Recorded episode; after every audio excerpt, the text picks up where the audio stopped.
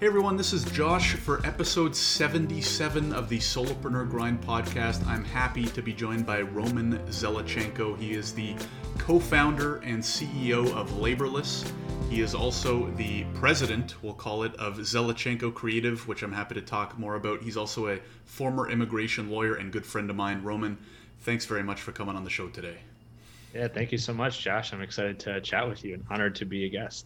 I'm, I'm very happy to chat, Roman, because I actually know a half decent amount about your story. But what's fun about these episodes is I like to go that much deeper, right? So, so we're going to get a good idea of uh, especially how you got started, which is always my most uh, favorite topic to discuss. But for those who might not have heard of you before, can you give us a little bit of background? You know, who is Roman and what is it you're focused on right now? Yeah, sure. So, um, you know, as you said, I'm a former immigration lawyer, U.S. immigration lawyer. Um, I say former only because I don't practice anymore. Um, you know, I'm still a licensed attorney. Uh, but while I was practicing uh, the, on the U.S. side, I was working very heavily on the H-1B visa, and um, as part of that work, I kind of just realized there was a lot of administrative work that I'd like to do, and I kind of was going on this down this route of being more interested in the operational side of immigration law of the practice than the legal side. You know, I had questions about how does the firm run and can this be automated? Can that be automated? Um, and so this seed sort of germinated in my head of starting uh, some kind of a tech company to automate at least part of the work that i was doing. So i kind of went on the circuitous route after uh, being a lawyer um, and i worked in tech. I worked for some startups and then eventually launched my first company which is laborless. Um, and yeah since then i've just been sort of working on trying to solve problems for the immigration industry whether immigration lawyers or you know what you would call inbound or global mobility people who are sort of moving folks all around the world just really trying to look at the industry and think what are we missing? You know what are the what are the parts of our industry and business uh, that aren't really given as much attention as I, I think they ought to be given and, and sort of what if anything can i do about it? Um, so yeah right now i run an immigration tech startup in the, here in the us in new york.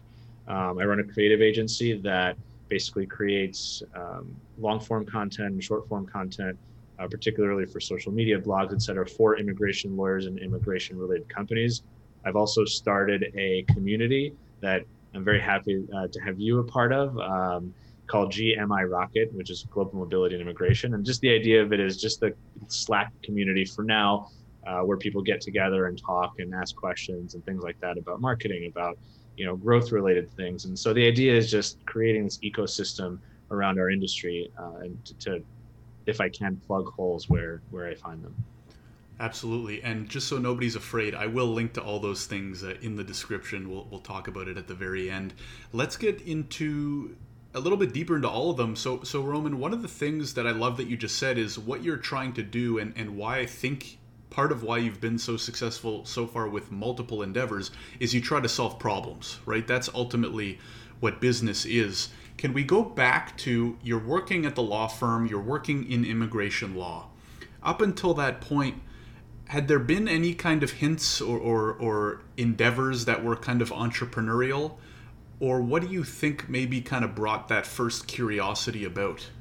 Yeah, you know, I think about this all the time because I wish I want to I want to be one of those not I want to be but I've you know you hear podcasts and interviews with people who are like I was a business person since 3 years old you know I was like selling my clean socks. I don't know whatever you see that I, I was never really I don't remember being like that. I, I should probably ask my parents to see if they have more evidence of that.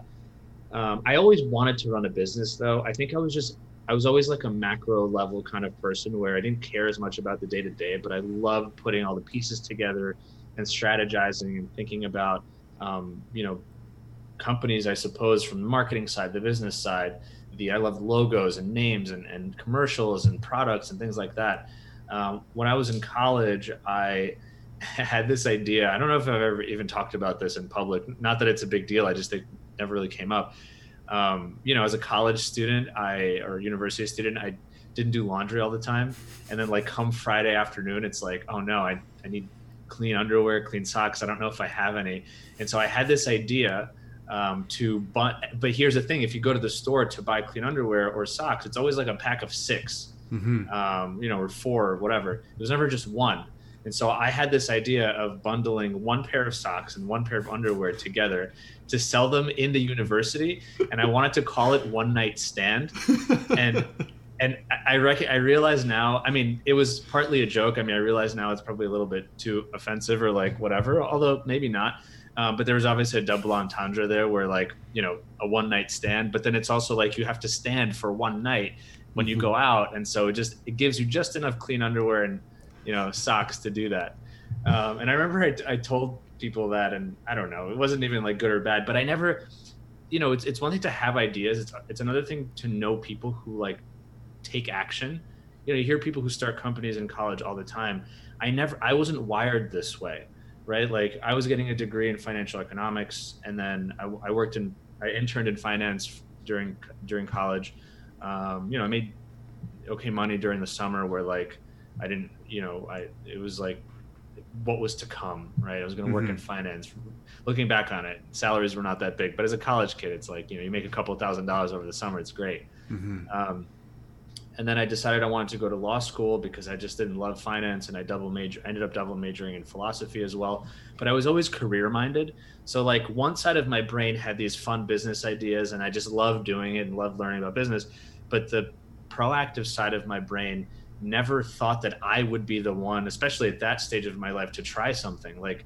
And the, the, the stupid thing is now it's like I was making a little bit of money over the summer, and I always worked during college. Like I probably could have funded something, you know, a few hundred, five hundred bucks just to try, but I just I wasn't wired that way. Well, um, I, I would almost come back and say most of us.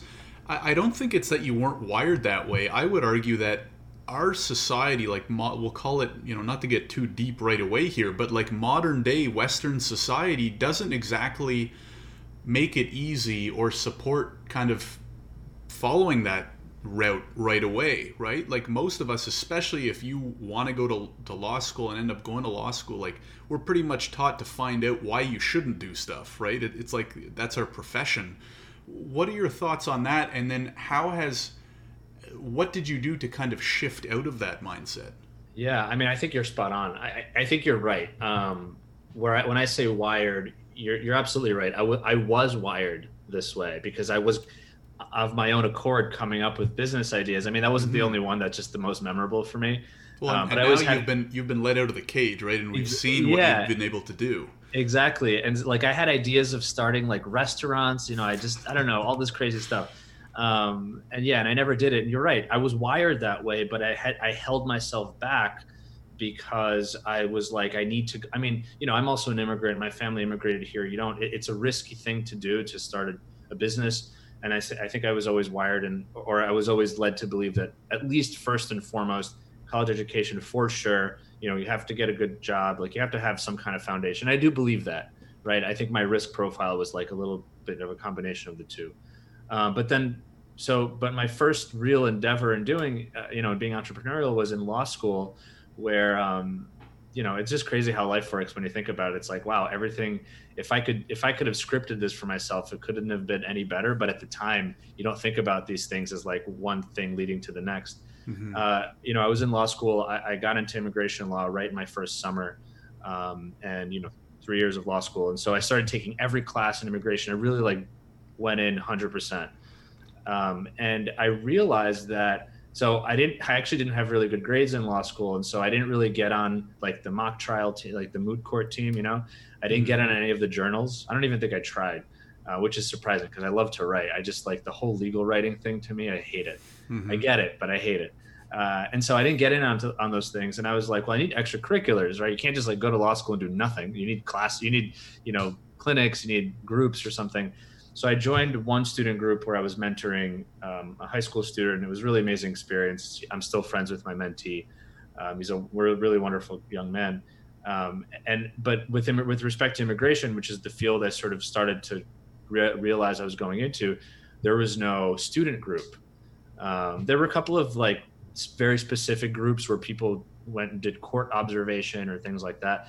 There was no general interest group where we had like alumni come in and talk to us, or we had you know um, panel discussions where we had just you know maybe trips or something like that and so uh, this was my second year i realized that didn't exist and i was um, I was working, I was like treasurer of another student group, and I sort of got into the whole law school, you know, student group politics, if you will.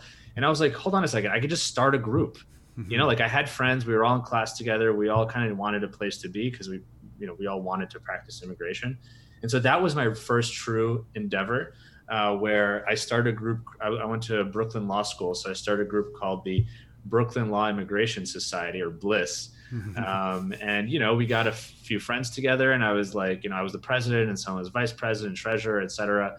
And we drafted up a sort of constitution, if you will, and we had to like put it in for consideration mm-hmm. to the student government. I mean, you know, thankfully we got approved, and we got um, we got uh, budget. The interesting thing though was that we got approved for the third year, my third year of school, and actually by then I had become the student government treasurer which was crazy because I was responsible for like a hundred thirty thousand dollar budget, mm-hmm. you know. Um, and it was one of those things where I was like, I didn't like the la- I was a treasurer of a group this semester before, and I didn't like the way the school's treasurer was doing everything. So I was like, I could do a better job. So I came in, you know, I wasn't in politics. I came in, I was like the the new guy, whatever. Um, so it was funny because it was also my uh, my only real experience in politics where I was both applying to be, or I, I was elected the treasurer, but then I was trying to get my own group in, mm-hmm. and it mm-hmm. didn't look good, you know, because it looked like it was self-serving. So I was very clear about the fact that like I'm limiting our budget. You know, mm-hmm. I'm not going to give myself more budget than anyone else. It was like really interesting. Um, but but creating that group and being a president of that group, um, and I suppose being a treasurer of the school's you know student body as well, were really my first entrepreneurial endeavors because I, I had authority. I made decisions. I came up with ideas and I had to act on those ideas. And so um, I think, you know, that kind of gave me the first, you know, it, it, working gave me the first vote of confidence of like, I can have an idea and actually do it, you know? Absolutely. Yeah. It, it's super important. So what would you say either to students or, or, you know, younger people right now, or even people that might be in management or, or you know positions of power that can hopefully make some change for the better what's what's something we could change to bring you know take people out of the cage a little bit earlier right because I, I don't want to say if you could go back and do it all over again because i think we both know that you're in a great place now and, and you know dealing with with fate and destiny i don't think is a good idea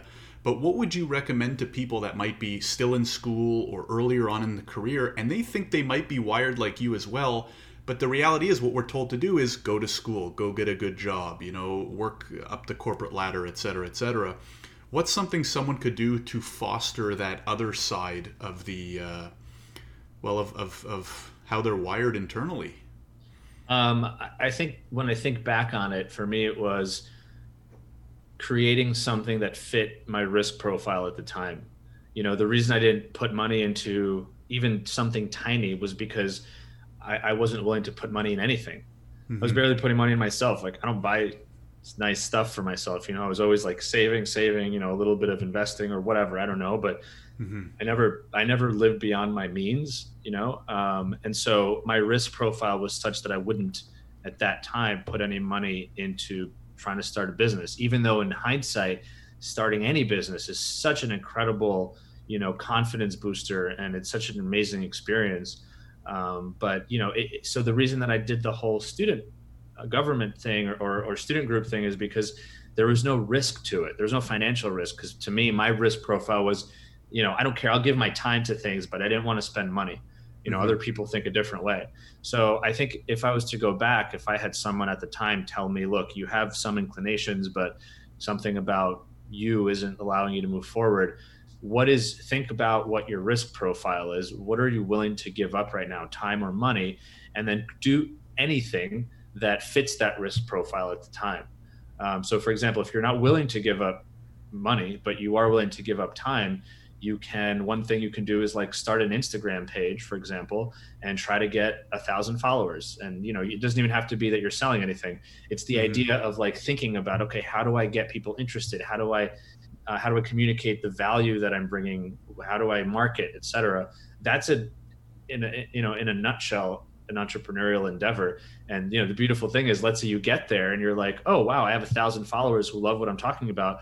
Um, i always talk about hiking maybe i can make some you know like reusable uh, hiking towels. I don't know. Whatever right? Like like Yeah. you know and then you go to your, and then all of a sudden you have a business right? But you Mhm. but you you put in the money only after the likelihood of success matched matched your current risk profile. In the beginning it was totally free. So i would say something like that. On the other hand if you you know if you have some money that you want to spend or like you're you really don't want to wait for stuff but you really want this experience. You know I, I think everything deserves some time but if you have less time in your mind and more money then invest in a business and like go hire somebody to do the social media for you and do something else. That's an amazing experience as well. You can man- learn how to manage people etc so i think yeah figure out your risk profile and then take any kind of action in terms of creating something that matches that risk profile That's a great, great answer, and I, I totally agree. So let, let's move on. Although I'll make a quick Yeah. note, we have something in another thing in common, which is I also founded a club in my third year of law school called the Western Law Starcraft Club. Uh, but that you know story might be for uh, for off air or another time. But. Roman, so so you you- you're now working full time, right? You're an immigration lawyer. You've had a little bit of a taste of, of these different kind of entrepreneurial endeavors, and now you're kind of questioning things, right? You're a lawyer. You have your full-time job. I'm sure family is proud. You know, everything seems great, and you're starting to question, you know, about the, the different processes and, and how to, to improve operations. What was it that ultimately pushed you over the edge from where you were at that point to taking a, a step forward in that time of your career? Yeah, I mean, I had I I had ideas at, while I was practicing, but I was not going to leave the practice of law. Um, but I was, you know, I, I I ended up leaving the firm that I was at and came back to New York. I was I was living in D.C. and working at a law Mm. firm, and um, I came back to New York. And while when I was in New York, you know, I traveled for a bit. Uh, I wanted needed to take some break, needed to take a break from all the long hours, and I basically, you know, started interviewing for jobs. And I had a couple of I had three interviews lined up. I remember. I think it was like Tuesday, Wednesday, Thursday, back to back. So the first two were immigration law firm jobs, and the, and the third one was for a fintech company, not a startup, but you know, mid-sized, pretty big fintech company here in New York, as a basically an internal consultant, like a business analyst. Um, and you know, the first two, I came in, I prepared, like I had all my, you know, buzzwords ready and all that kind of stuff, and um, I interviewed them, and just it, you know, they they were like, meh, it was lukewarm. Mhm. Um, I don't think they were too impressed with my work experience. I had only practiced for a little under a year and a half. Um, so, you know, I whatever. I went to the. I, I had those interviews, and then on the last interview, I kind of just was like, whatever. You know, I walked in, and you know, I obviously did enough research to know what the company does. It was actually my mom works at the company, but it's a big company, so it's not like she got me the job. It was just I knew about the company already. Uh, which I think probably is the only reason I got the job because they're like nobody knows about us. The fact that you're interested is amazing. Uh, but you know, it was one of those things where they were kind of like, "You're a lawyer. What do you? Why are you here?" Right? I mean, very fair interview question, and I don't remember the answer I gave, but you know, it was something along the lines of like, "I don't think like a lawyer. I think in a business mindset." You know, and I, I gave him an honest answer. I didn't prepare any of it, and um, it's obvious, you know, that I, I got the job, and I think that obviously shows kind of that it's not even about your experience or the buzz, buzzwords or anything like that. It, it, it's very probably very often clear when someone's passionate about something. Mhm. Um, and so I, I suppose I don't remember the interview, but I suppose I was clearly passionate enough about being in the business world, especially on the tech side. Um, so you know, I took the job and I thought, look, whatever. Worst case scenario, I'm still a lawyer. I can always go back. Like, let me see what this is like. Um, you know, I thought about going into the legal side of this company and still practicing a little bit or whatever. Like, I wasn't really sure what I wanted to do. Um, and you know, I, I started working an amazing, amazing job opportunity where I learned, you know, as a business analyst, you basically, I mean, that's what you do. You analyze the business. You work. I worked with technology. I worked with marketing departments. I worked with technology departments. I was trained in, you know, Lean Six Sigma, and you know, I learned. Um, I was became much better at Excel, at PowerPoint. I mean, all the things that uh, are really quite necessary when you're starting a company especially if you're going the traditional like VC route and you want to fundraise and all that stuff. Like I learned all of those things um, and became super comfortable with that space. And I was still doing some volunteer work on the immigration side just because you know it's sort of uh, it's important to me. Uh, personally. And I was in a meeting one day, and um, okay, sorry, let me backtrack. I also started consulting for startups. So maybe this is where I can give a little bit of a lesson. I got this job in March, and by June or even April, May or something like that, I was already consulting for a startup. Uh, and the reason was the second I got the job, you know, I went through the training, I worked for a couple months, and all of a sudden, I'm not a lawyer anymore. I'm a lawyer slash business analyst. And so I contacted somebody I knew who was starting a company, and I was like, "Listen, here's what I'm doing. I love the the space you're in. It's in the travel space. I have my own ideas. I love to travel. Um, I'm a lawyer. I'm, I'm this. I want to see what it's like to work at a startup. Is there anything I could do? I look over your contracts, like for free, anything. I just want to like be in the room mm-hmm. where it happens, um, you know. And so I got that opportunity. So now all of a sudden, I'm like working this corporate job, continuing to learn and you know learning more about the business side of things on a large scale. And on, on this side, I'm moonlighting, you know, like doing really anything as at this startup. And I think those two experiences were really, really key. I think they fed off each other. The corporate experience sort of helped me put together better, you know, presentations and such with the startup but then the autonomy that i got in the startup and like how quickly what i did became visible to the world gave me a lot more confidence on the corporate side where things move much more slowly. And i felt like i don't need to you know i don't need to wait for you. I know that my work product is good and is good enough for the world. And so that gave me more confidence to like push for things that i wanted and on the corporate side. Really good opportunity.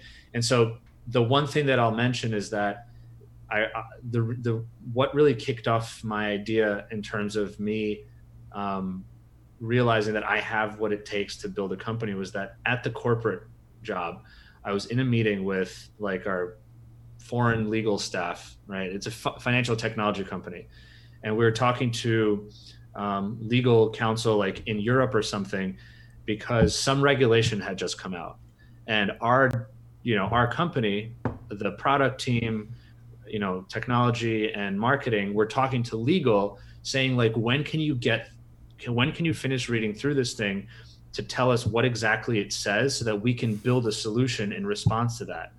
And i was like hold on a second. I mean there's so many different ways of building technology but i was like wait so the way in part that this company is building products is in response to legal like you know regulatory language and i think that to me was a mind-blowing thing because in my head it was like i have this i've had this idea and i have no idea where to start.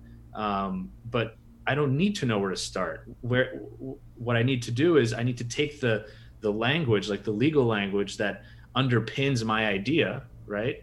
Um, and then just turn that into my business requirements. Like that was such a pivotal moment for me where i was like i don't need to learn how to build a product. I just need to translate the legal terminology into something that, that you know a, a, technology person can understand to, to build it. And that was like that was the thing that set it off and said, all right, I'm actually going to take this idea seriously now. Got it. And is that the idea that is now uh, today laborless? Yep. So so uh, awesome for those watching. Yeah. Roman is uh, is pimping the labor the laborless T-shirt, and um, so, Roman, well, one thing that I wanted to know was throughout those two experiences, working in corporate and, and the moonlighting, how, you know, what was, where was immigration? Was it still, you, you mentioned you were volunteering. Was the plan always to go back? Did you, is, did you need that moment to kind of set it free or, or what was the involvement there? Yeah, I mean, you know, it was always in the back of my mind as a good idea um, but I knew that I knew that no one was doing it. So you know, when you're when you haven't started anything before and um, you you you kind of survey the landscape of your mark target market and you realize that your idea hasn't been implemented, it feels like a no brainer to you. But it's like, why hasn't anyone done this before?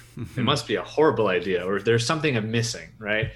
Um, and so I think the interim step in between really going into launching Laborless and moonlighting for this one company was that there was another startup that was building immigration tech and i found them like on facebook through a group i'm in and they said hey do we need somebody that knows immigration to help out. And i was like holy cow this is perfect. Because mm-hmm. i have tech experience now i've worked with startups i obviously have immigration law experience. Let me try to help this company. So i started uh, the company doesn't exist anymore but i started working with them a little bit. They're paying me like 20 bucks an hour, which I was really wished I was making more. But you know, it's like at that time I was like, holy, like wow, someone's paying me money because the other startup I was not getting paid anything. And I was right. like, I really am like a side, I'm like a consultant. It's a real consultant. It was amazing. Um, and you know, I think that was, and I remember in my in my interview with them, uh, I gave them my idea basically as like proof that I've thought about immigration in an innovative way and they were mm-hmm. like yeah no that's cool like that's interesting. It was actually an h1b visa automation tool of like the visa process. And my idea was automation on the compliance side of the h1b visa. So it was very parallel. So i was like this is amazing i'm going to work here. Uh, you know this company's going to be big i'm going to grow and then i'm going to take my idea implement it it'll be awesome. And you know they kind of brushed my idea aside not because it was bad but because like they're already growing and they wanted to hire me for something specific mm-hmm. Um, and so the fact that I had this idea was nice, but they weren't going to derail their you know product launch because I some kid came in with this idea. Um, but nevertheless, I did work with them for about a summer and you know three or four months or something, and um, that was a really good experience too because I got to see the startup side on the um, on the you know on the immigration in the immigration space. And uh, while the company didn't end up you know really going too far, it was still a really wonderful idea. And actually, it was interesting because when I ended up launching Laborless, I made sure to go back and say, like, look, by the way, I'm launching my own immigration tech company. Um, it is based on this idea that is my idea that I mentioned to you all. Like, here are emails and the you know and like blah blah blah. I just wanted to clear that up because you know I'm a lawyer, so I want to like make sure that there's no potential issue down the road. Mm-hmm. Um, but but yeah, so like working with that with that small immigration tech startup, uh, gave me a little bit more of the push as well. And I think once I stopped working with them, I still hadn't gone off on my own, but once I stopped working with them, I think around then that's when that like meeting with those legal people in the company uh, happened, and like all of the stars aligned, and I was like, all right, I've had this experience. I'm you know I'm saving money on the corporate side. I have the idea, and like I know how to go forward with this because I'm seeing it happen in real time at this large company. And so that's when I started like really putting pen to paper, writing my own requirements down, like mapping it out, making you know, creating a flow chart, and then I started looking for a co-founder. Got it. And so I want to hear about how that transition went, but to kind of summarize the last few minutes, Roman, is is it fair to say that if you were to be talking to someone who is early on in their career and they you know maybe they had just left their version of the immigration firm that you were working at that you would just say go try stuff that you that seems interesting to you because you didn't you know you didn't say hey i want to work for a financial tech company. You just kind of found some opportunities that you thought were in line with where you wanted to go and uh, multiple of them and it kind of eventually led you to where you are now which seems to be the right direction is that a fair uh, takeaway yeah, I think so. I, I was definitely applying to multiple jobs that were more operational um, slash analyst type roles in a technology or, or startup space. So yeah, definitely. It, it was kind of like, look, I have the legal experience already and I have the business idea, but I don't have the business knowledge. And so I could have gone to business school and like, you know, learned how to use Excel um, and done an internship, or I could have gotten a job. You know, I was lucky I got the job, which was essentially business school 101, you know, and mm-hmm. that I was paid for. Uh, so yeah, definitely, I definitely would agree with that. Cool. And so you get the idea, you start going pen to paper. Do you quit your job the next day, or how does that? I'm, I'm assuming you probably hung on to it for a while uh, as you kind of made the transition. Uh, what was that like? And then what would you recommend to others who might be working full time jobs right now, also have a tech idea? maybe that they've kind of proven out a little bit and, and want to take more action on? Yeah, I mean, I think this goes back to what I was saying before about your risk profile. I was not ready to quit my job because I didn't see a next, I didn't see a definite next step, and I was kind of like, I'm going to keep doing this at night and on the weekends, and until I am much more confident that what I, that my next step is, um, I'm going to be prudent. Uh, and so, yeah, I kept working. I actually continued to grow in the company uh, you know, I got like a promotion. I got a went to a different team um, because you know whatever, and then that essentially what happened was the second team I went to, the work that I was doing there was just awful. Um, I ended up getting like it was crazy because you know you work in corporate and it's like you keep getting a raise, but then like you hate your work and it just mm-hmm. doesn't like how does this not translate? But it just you know you come in, you're a body in a chair, you do the work, whether you hate it or love it, it doesn't matter, right? Um, but you know I was doing this work. They I came into this role, and in fact, this role became very pivotal. It was an internal audit role, so it's a big fintech company that is very highly regulated by you know like various government and, and like pseudo governmental agencies here in the U.S who audit the company every year. And so I was in internal audit, which essentially like is always continuously auditing the entire company to make sure that we plug any holes before the government comes or you know these or these agencies come in and, and like ding us, right? Mm-hmm. Which is really smart. I mean, every immigration firms suggest that companies do internal audits for their doc. You know, like everyone should really audit stuff once in a while. So this is a this was a really good experience too because I ended up going into an immigration compliance you know into that field with my startup. And so having worked on the internal audit side i got to see what an audit looks like. And so um, you know how could my tech solution help with the audit process for of an immigration department you know at a company? Mm-hmm. um, but yeah you know like i kept working in this in this field in this um, at this job. And i was at the same time taking calls and like booking meetings and like just talking to many many lawyers and asking them hey look i have this idea what do you think? Is it crazy? And a lot of them you know some of them are skeptical but i think i spoke to enough that thought it was a decent idea that um, i kind of eventually was like you know what? I'm booking a lot of calls that are midday and like i can only sneak off for a half hour call so many times or like not eat lunch. Mm-hmm. uh, i'm still getting paid and like i have to do work here. Uh, and so I, I decided at some point that i'm going to leave. But i will say though that I was actually trying to continue to get a promotion because I was still not so sure and like it never felt, you know, it was scary to think that I'm going to quit my job and do my own thing, right? So I I kept trying to get and it's funny because really what happened was that I tried to get a promotion again.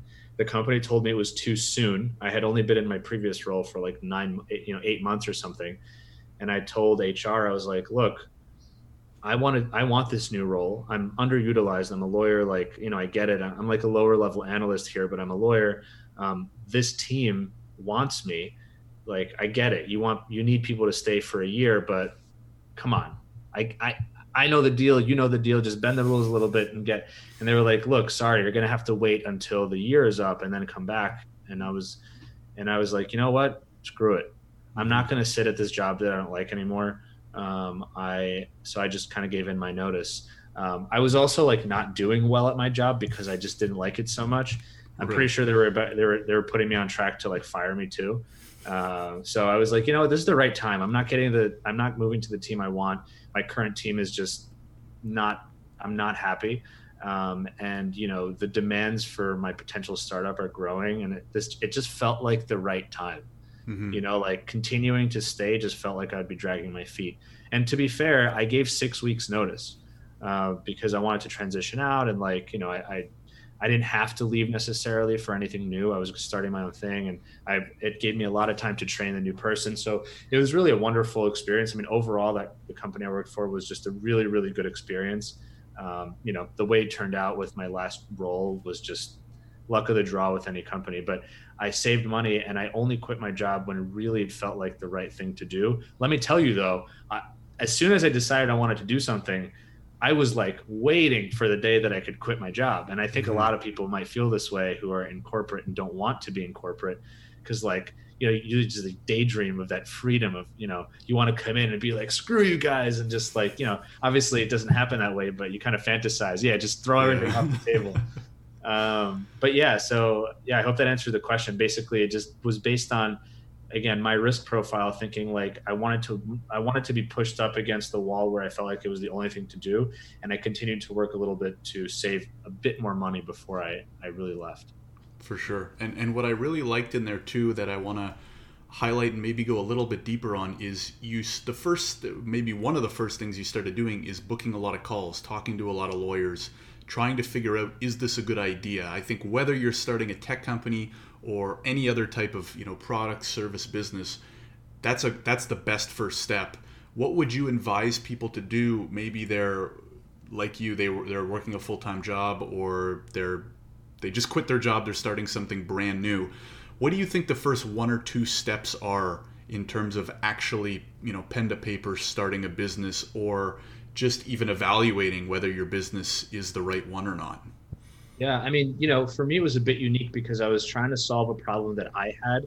And what I wanted to do was talk to other people like me, meaning other immigration lawyers, to see if I was crazy or if other people felt the same way. Um, mm-hmm. But I mm-hmm. was lucky because at least I had the kernel of knowledge that um, I was at least solving my personal problem. So there's that piece. If you have that, I think um, if you're solving your own problem, for some people that's enough just to say I want to solve my specific problem. For other people, they want to have a little bit more confidence, so they might ask around. If you aren't solving a problem you personally had, but maybe a problem you've heard of, or a problem you perhaps envisioned and said, you know, I've I don't have a dog, but man, dog leashes are bad, and I want to create a better dog leash. Then you, you really want to talk to dog owners to see mm-hmm. if they're having a problem with their dog leash, or even if they're not, if your solution might be something that they would be really interested in and consider. Um, so I think you know you would probably call that product market fit, or at least just some kind of validation of your idea. But uh, I think that would be a really important first step. Absolutely. And then you also mentioned starting to look for a co-founder. Obviously, you were trying to start a tech company, so I, am assuming, or correct me if I'm wrong, were you looking for a tech co-founder? And or how were you kind of approaching the technical side of the business? Yeah i was definitely looking for a tech co-founder. Um, i did i wanted somebody who was going to basically educate me on the technology side and could be a partner in that sense.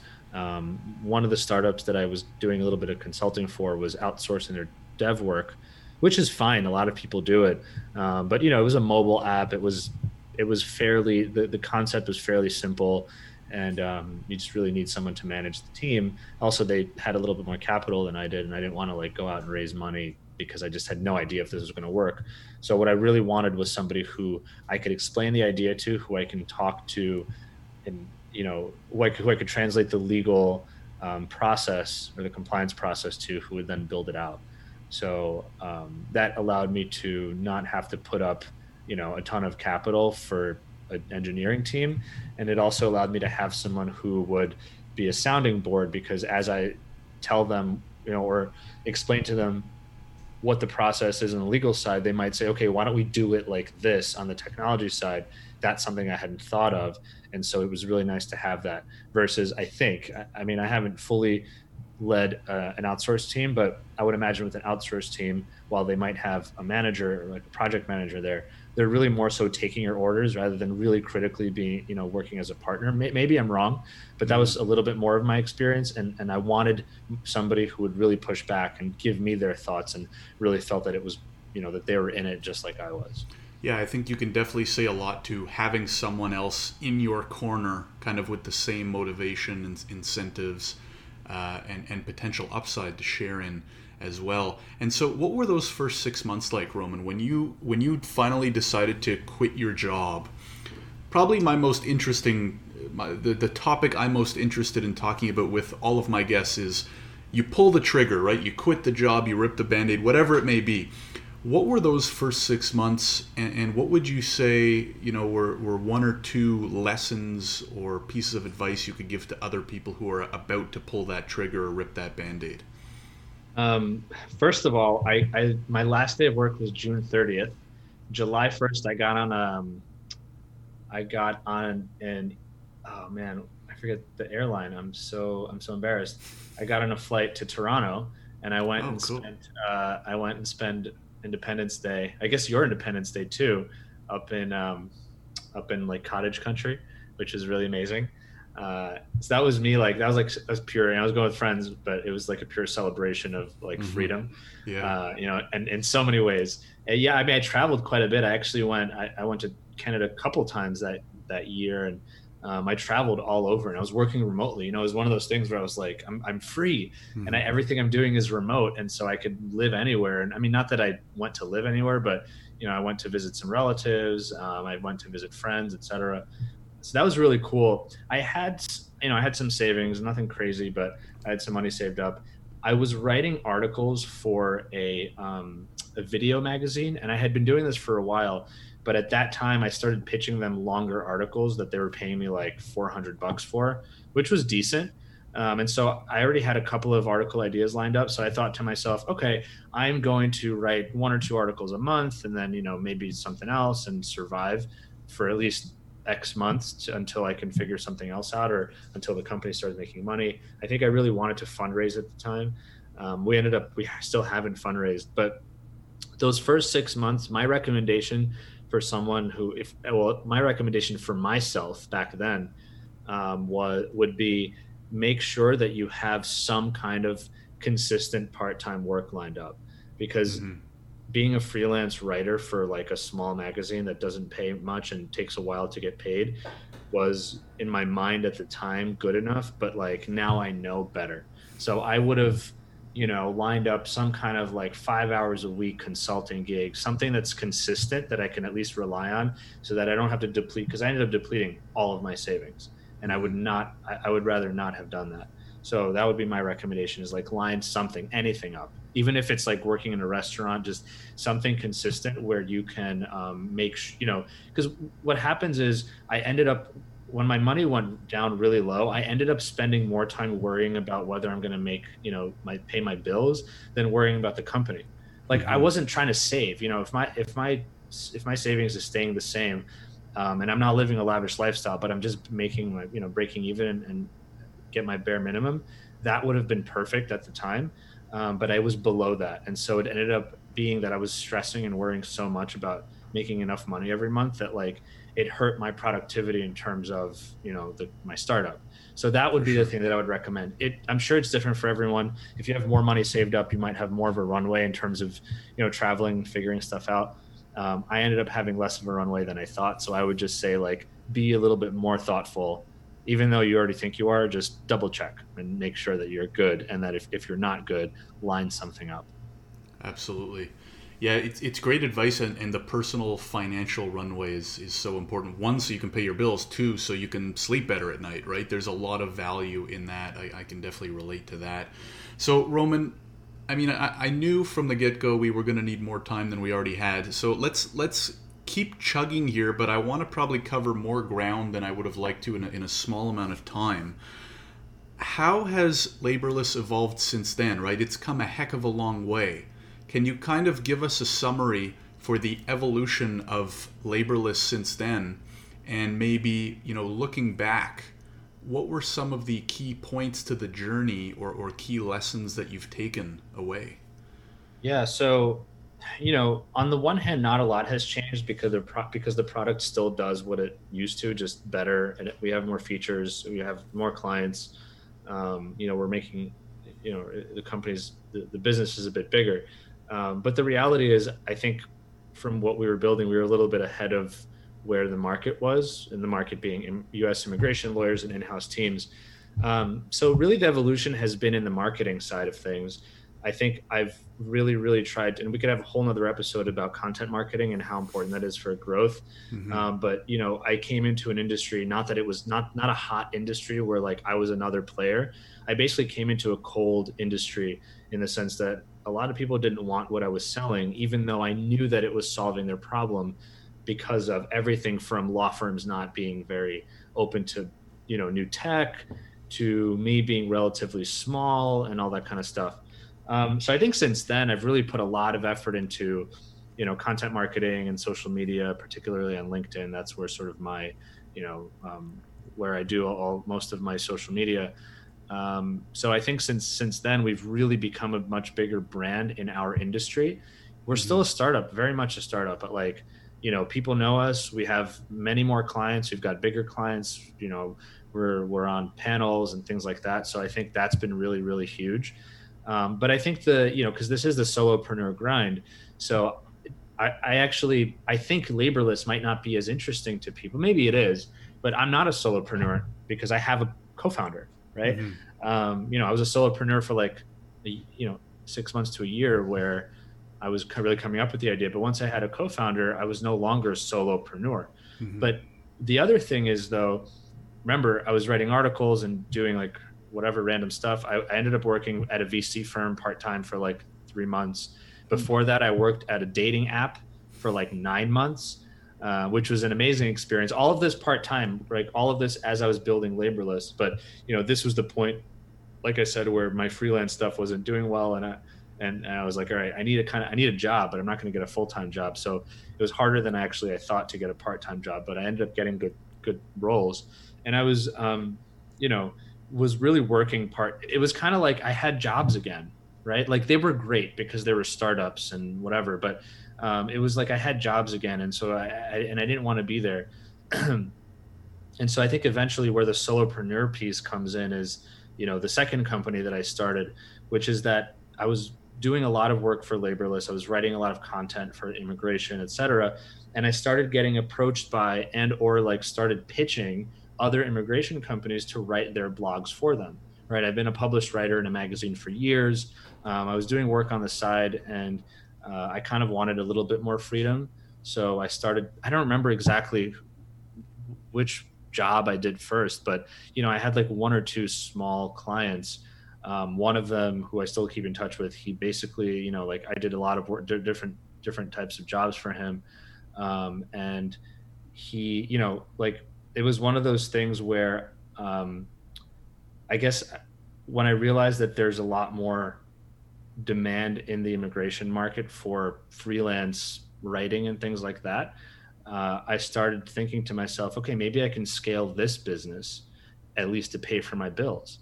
Mm-hmm. And, you know, kind of that's what I did. I think a whole nother really interesting conversation we might have, and if I may, uh, just for a minute, talk about this, because to me, it's really, it was really important, is how to price your services as a freelancer, as a consultant.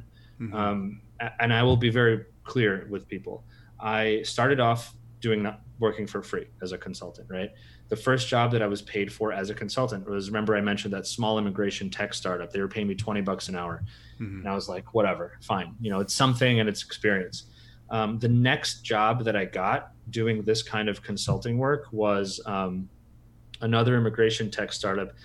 They had raised a little bit of VC money, so they had some cash, but I wasn't even thinking about it. I was just like, you know, let me put up another number out there. So I ended up quoting myself at $65 an hour because honestly, I was writing, I mean, I'm a lawyer, like I'm, I was writing blogs that really required my legal knowledge. Mm-hmm. And so I thought that it, my, my work was valued way more than $20 an hour. Um, but you know, I didn't have the confidence. So this, at this, for this second company, I remember, I'll never forget. It was one of those things where like, you know how like you're a teenager and you want to ask a girl out on through like AOL Instant Messenger. Yeah. And you write you write on the chat box, you write like, "Will you go out with me?" or something, and then it's like scary to press the enter button. Mm-hmm. And it was one of those things where like I was looking at it and I'm like, and I'm rereading and rereading and I'm like, all right, screw it, and I just just turned away and like pressed enter or whatever, press send. Mm-hmm. Um, and and I asked them to, you know, I, I quoted myself at sixty five dollars an hour, which was you know three x what I was getting before. Still nothing compared to what a freelancer with a legal background usually makes. Um, but nevertheless, and they were like, yeah, of course, sure. Like didn't even yeah. blink, you know, and, and that, that was also a pivotal moment for me where I was like, whoa, like money and the way you price yourself and just price and fees in general is so subjective. I mean, it, it is just, you realize that the, your relationship with money is based so much on, I think what you were saying in the beginning, what society sort of tells us, right? Like typically it's like your salary is mm-hmm. your worth. Um, and if you do really, really good work at work, then maybe you're in the runnings for a potential bonus. Whereas if you run your own business, if you do a lot more work, that is directly correlated to how much money you make. I mean, mm-hmm. assuming you're not totally messing up. So I think that was really important where I, I just put myself out there and said, no, I deserve more. Let me try. Worst case, they say no. And I bargained down. And they said yes. And then the next person I worked with, I pushed it up a little bit more. And the next person I pushed it up, pushed it up a little bit more. And it was one of those things where like that was a really pivotal moment for me because I realized, okay, if I can figure out a way to get to a price point where I don't, where I feel comfortable, where I feel like it's the amount of money that I deserve, right? Um, but it isn't so much where people will say no then I could purely work for myself, not have to have part-time jobs, and then focus on you know Laborless, my my tech startup. Mm-hmm. Um, and so really, I had a couple of clients. You know, I was just barely making whatever, um, you know, paying my bills, etc. And so I, I I remember I had this one client who wanted some extra work for me, and I'm like, okay, well, I'm going to send them a new um, you know invoice or like proposal and i really want to have a logo like i'm, I'm tired of sending it from my personal email with no logo like no company. So i decided to create Zelichenko creative right? Um, i want to do consulting or whatever but really it's about being creative and I, I love to create things with words and such. So and that was this year. Mm-hmm. i think it was march that it launched or february and I sent it to you know I sent it to the client, and we ended up not doing that particular project together. But because I created this website and this new brand, just for the sake of like my one or two, you know, clients, just to kind of legitimize myself, rather than before I was just sending them stuff through my personal email with no, no branding. Um, I put it out there, and of course, I'm already active on LinkedIn, and so I wrote like, "Hey, I'm really excited to announce. You know, I've been doing a little bit of work here and there for immigration firms and companies." Doing writing blog posts and social media, and I have launched this company. Um, and just you know, if you have any questions or whatever, and dude, it's blown up, like completely blown up. And and I realized that you know these one or two clients the reason that i had them or three clients was because they knew about me and the reality was there was so much more demand for this type of work in our industry it's just that nobody else knew that i was doing it and nobody else really was doing it Mm-hmm. So as soon as I put this out there, I got a lot of interest in terms of can you help me with LinkedIn? Can you help me with writing and all this kind of stuff? And so that is the true solopreneur grind of mine where like it was just years and years and years in the making. I mean, I used to write for this magazine. I have all the printed copies here. When I was when I was in law when I started in college, when I was in law school, when I was practicing law, when I was when I was working in tech, all this stuff, like on top of full time job and internships, I was writing for a magazine um, and they were barely paying me but in my head i was like i love to write. I'm honing a really practical skill and one day this will turn into something. I'll write a book or i don't know whatever. And so this was the kind of thing where like i was grinding this whole time and then i turned it into a company and as soon as i flipped the switch everyone started coming in the door. Um, mm-hmm. um, and, and it was a really really interesting moment and now it's like a legitimate company where like i have people working for me and, and doing amazing work and helping me with writing and research and things like that. And, and it's been like six months or, or less. Right. Yeah. There's, I mean, there's a ton of lessons in that answer and, and, and a few kind of, two parts that kind of relate i think is is the increased pricing and giving yourself more of that business image right because the funny one of the funny things with pricing is by charging 20 bucks an hour, you're giving off the image that you only value yourself at 20 bucks an hour, which is not all that much value, right? But maybe when you went to the startup and said, hey, I charge $65 an hour, which was probably still below what you earned, but at least was a little bit more reflective of the value they're actually getting. And they're thinking, oh, wow, that, you know, this guy's serious, charges a good amount of money, has a good background, you know, especially now you slap the logo on, you put the name and uh, people potential clients are thinking you know this this guy's serious uh, charges you know a little bit more. I'm going to get more value right? Because that's what we think in our heads. Uh, so a, a, lot of messages there uh, and good takeaways regarding marketing pricing. I mean you and i could do a whole episode on that stuff.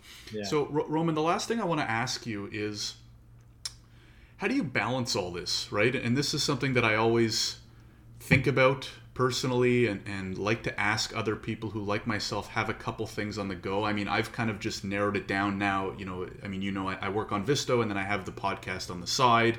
And uh, we all know how important it can be to kind of focus on on one or two things. You've obviously got a few on the go. One of the great things being that they are all interconnected in, in one way or another right? Whether it be immigration and or marketing and or creative but what is your thought or output or approach to balance, right? How do you balance all these things, if that's even possible? Uh, and, what would you recommend to other people who may have a few things on the go and how they should approach it? The honest answer is I don't have a good one. I mean that. Um, I'm still learning very much how to balance it. Um, mm-hmm.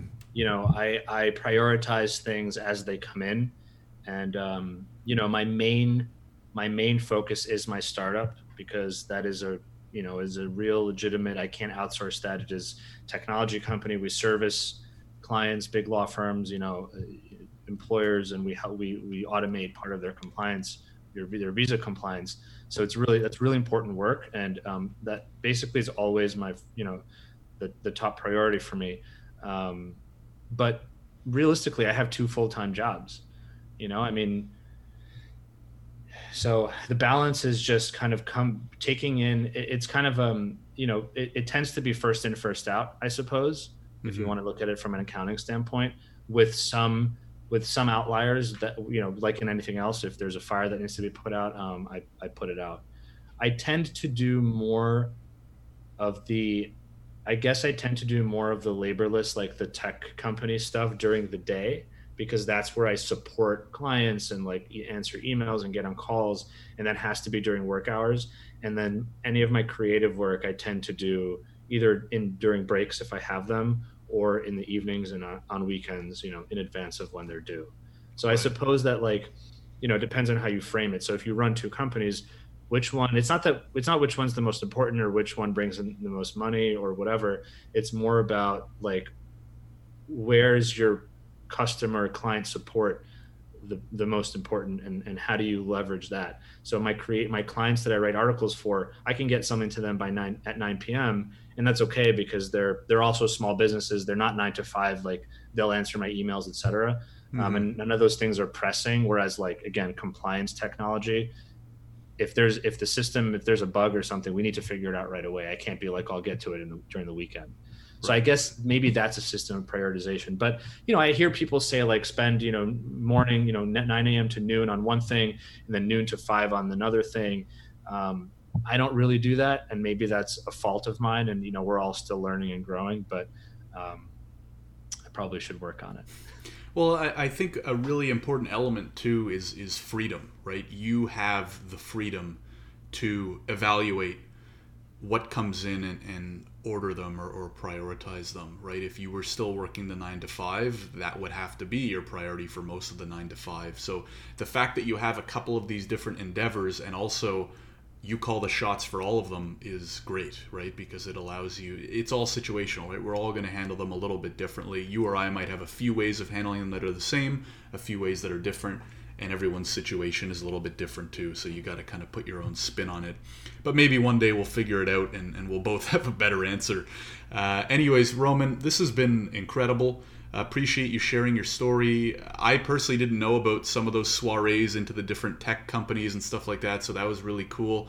Can you please tell people uh, just remind us again where can they find you? Where can they find these specific companies if they want to check them out? And where can they follow you personally as well yeah, sure. I mean, um, and first of all, thank you. It's I love love chatting with you. And to your point, we can do a three hour like Joe Rogan podcast. You know, we'll, we'll get there when they're three hours long. Absolutely. Um, uh, I mean, I'd love for anybody listening, if you're a lawyer, entrepreneur, whatever in the immigration space, reach out to me on on LinkedIn for sure. Roman Zelichenko. Um, I do. I, I post on Instagram and Facebook as well, but LinkedIn is definitely my uh, my number one. And I think there you'll find all the information about me that you're looking for. Absolutely. And I'll link to that specifically in the description, no matter whether you're watching this on YouTube or listening to it on the podcast. Roman, thanks again for coming on the show. Really appreciate it. Yeah, thank you, Josh. Appreciate your time.